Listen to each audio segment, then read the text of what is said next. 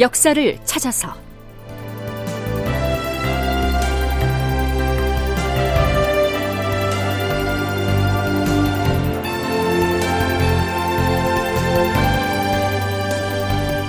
제 918편 이순신이냐 원균이냐.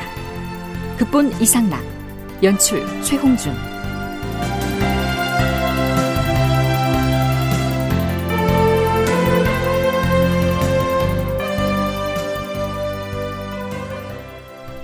여러분 안녕하십니까? 역사를 찾아서의 김석환입니다. 이제부터 우리가 탐색하고자 하는 대상은 이순신입니다. 선조의 이순신에 대한 편견 혹은 곡해, 임진왜란 발발 이후 늘 껄끄러웠던 이순신과 원균의 관계, 그리고 이순신이 탄핵을 당하고 옥고를 치른 내역과 우리가 잘 알고 있는 이순신의 백의 종군 등을 차근차근 짚어나가려고 합니다. 자, 먼저 선조 29년 10월 5일치의 실록 기사를 살펴보죠. 이날 정오에 도채찰사 이원익을 불러 접견하였는데 이 자리에는 승정원 승지 이덕열, 주서 조집, 그리고 예문관 검열 장만과 유경종 등이 함께 입시하였다. 이날 임금은 하삼도를 두루 둘러보고 온 이원익에게 남쪽 지방의 사정을 상세히 물은 다음 수군의 상황에 대해서도 질문을 했다. 음, 남방에 있는 장수들은 모두 현명하던가? 장수들이 모두 기강이 해이해져 있다고 하던데 맡은 바 직책을 충실히 수행하고 있던가? 예, 그럭저럭 맡은 임무를 수행하고는 있었사오나 막힘없이 전투를 지휘할 만한 장수는 별로 없는 듯 보였사옵니다. 해안 지역도 순행하였다 했는데 수군의 사정은 어떠하던가? 장수들이 매우 당황스러워하고 있었사옵니다. 어찌하여 그다지도 당황해 하느냐고 물었더니 그동안에 수군이 많이 죽어버려서 걱정들이 많다고 하였사옵니다. 수군이 많이 죽었다고 한 것은 굶주려 죽었다는 말인가? 그렇사옵니다. 특히 배를 능숙하게 부릴 만한 인부들이 거의 다 죽어버렸기 때문에 다시 전쟁이 나면 함선을 운행하는데 자질이 있을 것이라 하였사옵니다. 외적이 철군을 했다고는 하나 부산, 안골, 가덕 등지의 적은 아직도 남아있다고 하던데 사실인가? 그들은 언제나 철수할 것 같던가? 외적들은 처음부터 우리를 속여왔으므로 언제 물러갈 것인지 알 수도 없고 물러간다 한들 믿을 수도 없사옵니다. 선조는 남쪽 지방을 순행하고 돌아온 채찰사 이원익에게 궁금한 점을 이모저모 묻고 나서 대뜸 이순신 얘기를 꺼냅니다. 삼도 수군 통제사 이순신은 자신의 임무에 힘써 종사하고 있던가? 예, 전하. 그 사람은 원체 미혹스럽지가 않아서 힘써 임무를 수행하고 있을 뿐더러 한산도에 군량을 많이 비축해두고 있었사옵니다. 외적이 쳐들어와서 변란을 일으키던 당초에는 이순신이 외적들을 부지런히 사로잡았다고 하던데 그 후에 들리는 말로는 이순신이 많이 태만해졌다고 들었다. 그의 사람 됨됨이가 어떠하던가? 소신의 소견으로는 많은 장수들 가운데 가장 쟁쟁한 자라고 여겨졌사옵니다. 그리고 지금 전하께서 언급하신 이순신이 초기와는 달리 태만해졌다는 말은 신은 들어본 적이 없고 알지도 못하는 바이옵니다. 이순신이 행동을 절제할 만한 재질이 있다고 보는가? 소신의 생각으로는 경상도에 있는 많은 장수들 가운데 이순신이 제일 훌륭하다고 여기옵니다. 하운데 어찌하여 그런 하문을 별일 아니니라. 자, 글쎄요. 이때는요. 임진왜란이 일어난 지 5년째나 되던 해였습니다. 그동안 이순신이 세운 숱한 전공들을 선조가 누구보다도 잘 알고 있을 텐데 마치 처음 이름을 들어본 사람인 양 기본적인 사람 됨됨이 등을 묻고 있습니다. 이거 좀 느낌이 좀 이상하지 않습니까?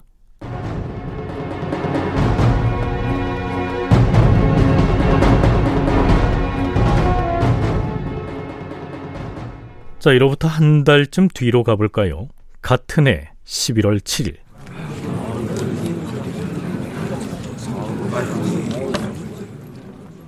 임금이 별전으로 나아가서 이산해, 유성룡, 윤두수, 김응남, 정탁, 이원익 등 비변사 당상들과 김명원, 김수, 이덕형 등을 인견하였다.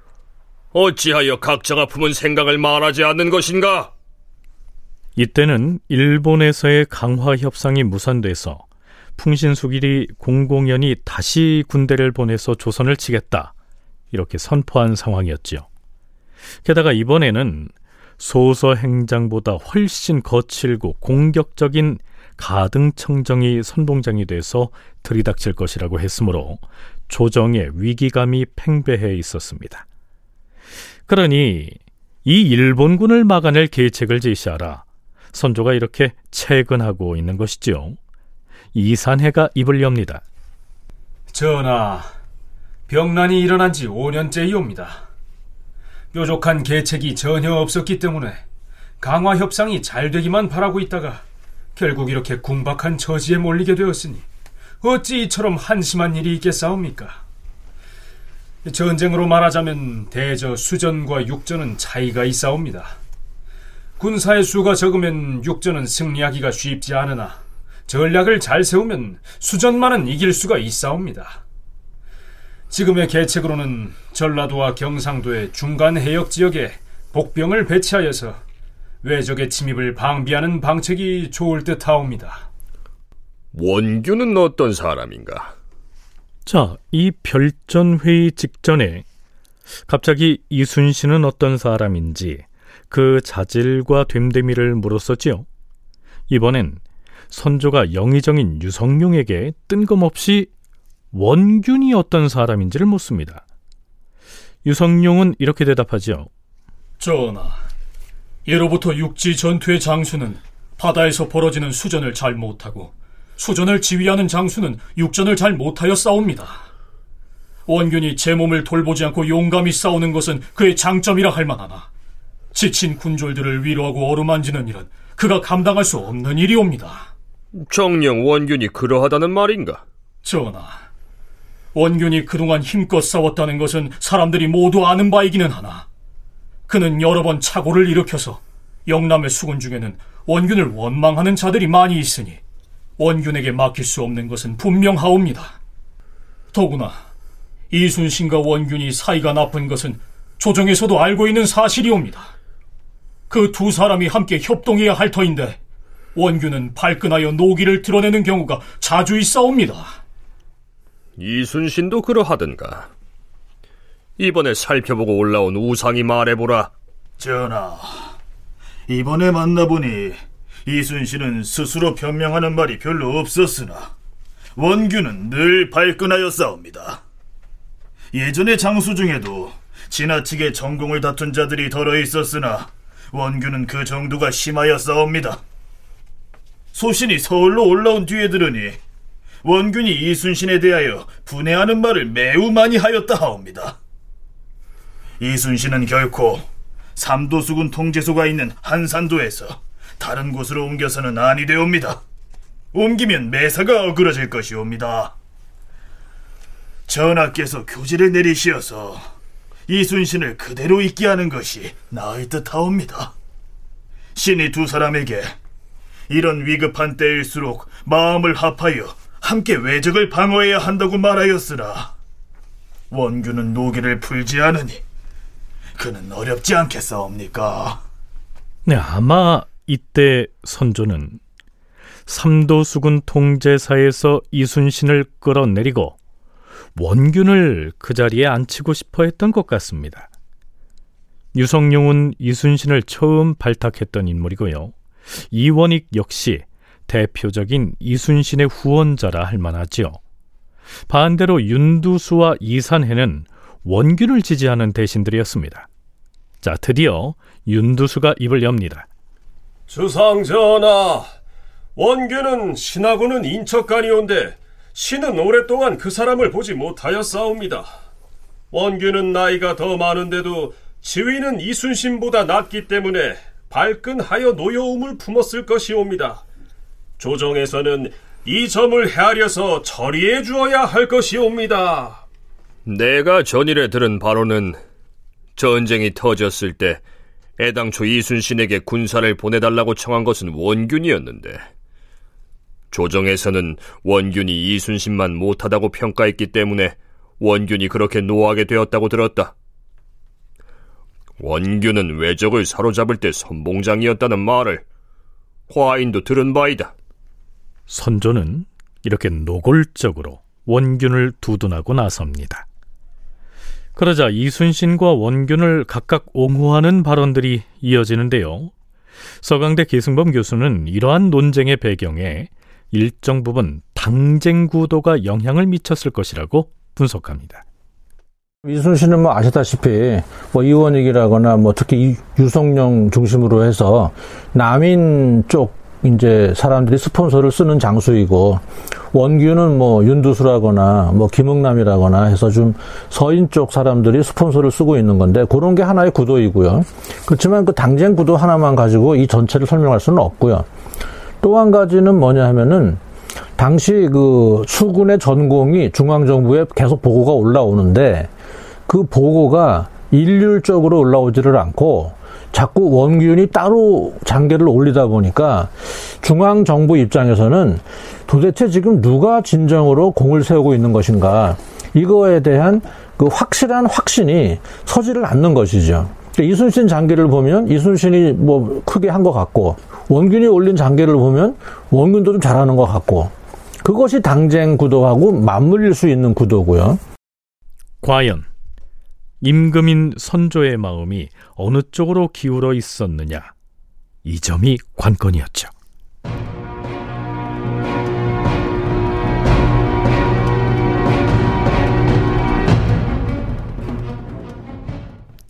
이순신과 원균을 놓고 벌이는 조정 대신들의 공방은 계속됩니다. 물론 임금인 선조도 그 공방에 적극 끼어들죠.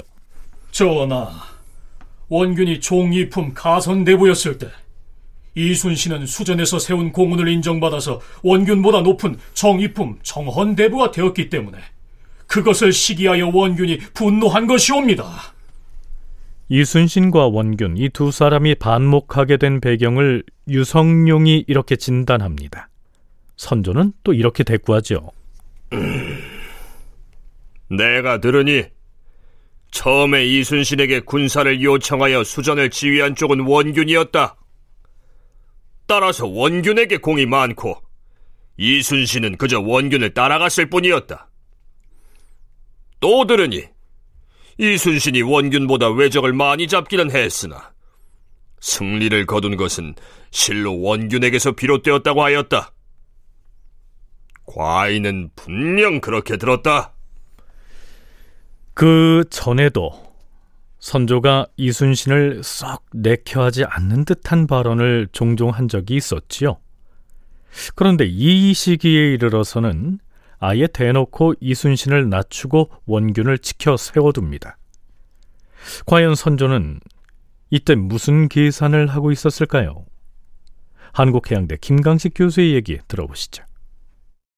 전쟁 초기에 어떤 그런 그 심각함이 어느 정도 정리가 돼서 어느 정도 여유가 생겼고, 그럼 수군 안에서도 이제 이수신만 아닌 또 다른 어떤 장수 원균을 주목함으로 해서 전쟁의 어떤 영웅으로서 공적을 독점하고 있는 이수신이라는 견제 이런 것들이 어, 선조 국왕 입장에서 좀 필요했을 것이고, 그 다음에 두 번째는 선조가 이순신을 초기에 전쟁을 승리로 이끌고 할 때 장점으로 봤던 부분들, 뭐 이순신은 주도 면밀하게 대응을 해서 전쟁이나 싸워 이기고 하는 이런 어떤 장점 부분들이 오히려 이제 이런 시기에는 그 원균과 대비되면서 어 그러니까 이순신은 뭐 비겁하게 이것저것 가리다가 늦게 출격하고 뭐 등등 이런 식으로 이제 평가를 하면서 이순신을 그 공적을 깎아내릴 필요성이 뭐 나름대로 안 있었겠나 이런 생각 듭니다.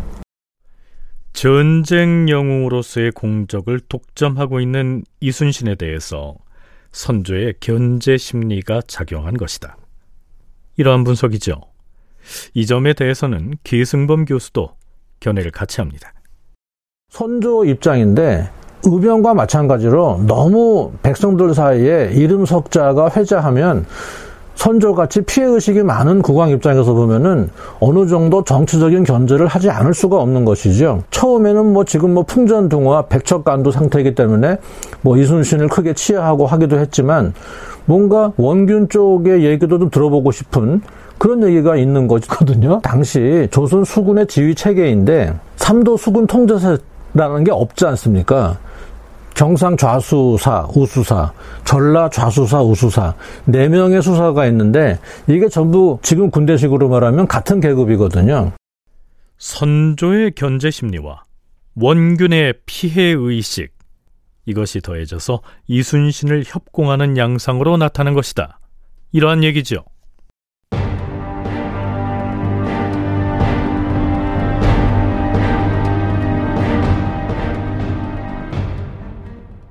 문제는 조정 대신들의 대립이었습니다.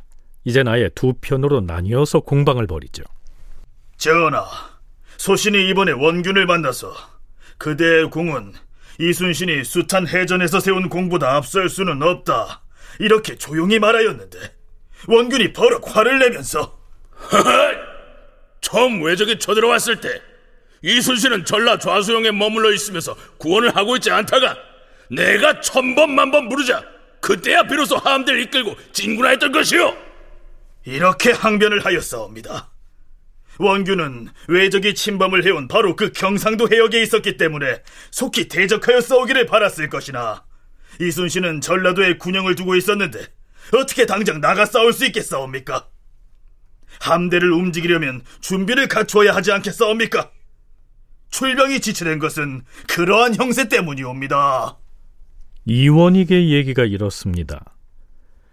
유성룡은 애당초에 자신이 이순신을 발탁했고 또한 그 사실을 조정에서 모두 다 알고 있었기 때문에 드러내놓고 이순신을 편들기가 어려웠지요. 하지만 유의정 이원익은 거칠 것이 없었습니다. 좌승지 이덕렬이 나서서 이원익에 맞섭니다. 전하, 이순신은 원균이 15번을 불렀을 때에야 뒤늦게 출병해서 외적의 함선 60척을 쳐부수었사옵니다. 그러고는 자신이 맨 먼저 쳐들어가서 공을 세운 것처럼 조정에 보고를 했던 것이옵니다. 그것은 그렇지 않사옵니다. 만약에 이순신이 호남의 군영을 비웠을 때 외적이 호남을 공격했다면 어찌 되었겠사옵니까?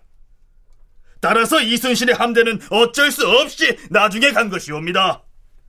원균은 당초 외족과의 전투에서 많이 패하였기 때문에 전공을 논하자면 이순신이 앞설 수밖에 없사옵니다. 원균은 많이 패하였으나 이순신은 수차의 해전에서 한 번도 지지 않고 공을 세웠으므로 두 사람이 다투는 시초는 여기에서 비롯된 것이옵니다. 자, 양쪽의 공방이 계속되자 지중추 부사 정탁이 나섭니다. 전하, 이순신과 원균이 서로 공을 다투는 모습을 보면 두 장수 모두에게 잘못이 있는 듯하옵니다. 하오나 이순신은 가볍게 볼 장수가 아니옵니다. 전하께서 하교를 하시어서 두 사람을 화해시키시옵소서. 다큐멘터리 역사를 찾아서 다음 시간에 계속하겠습니다.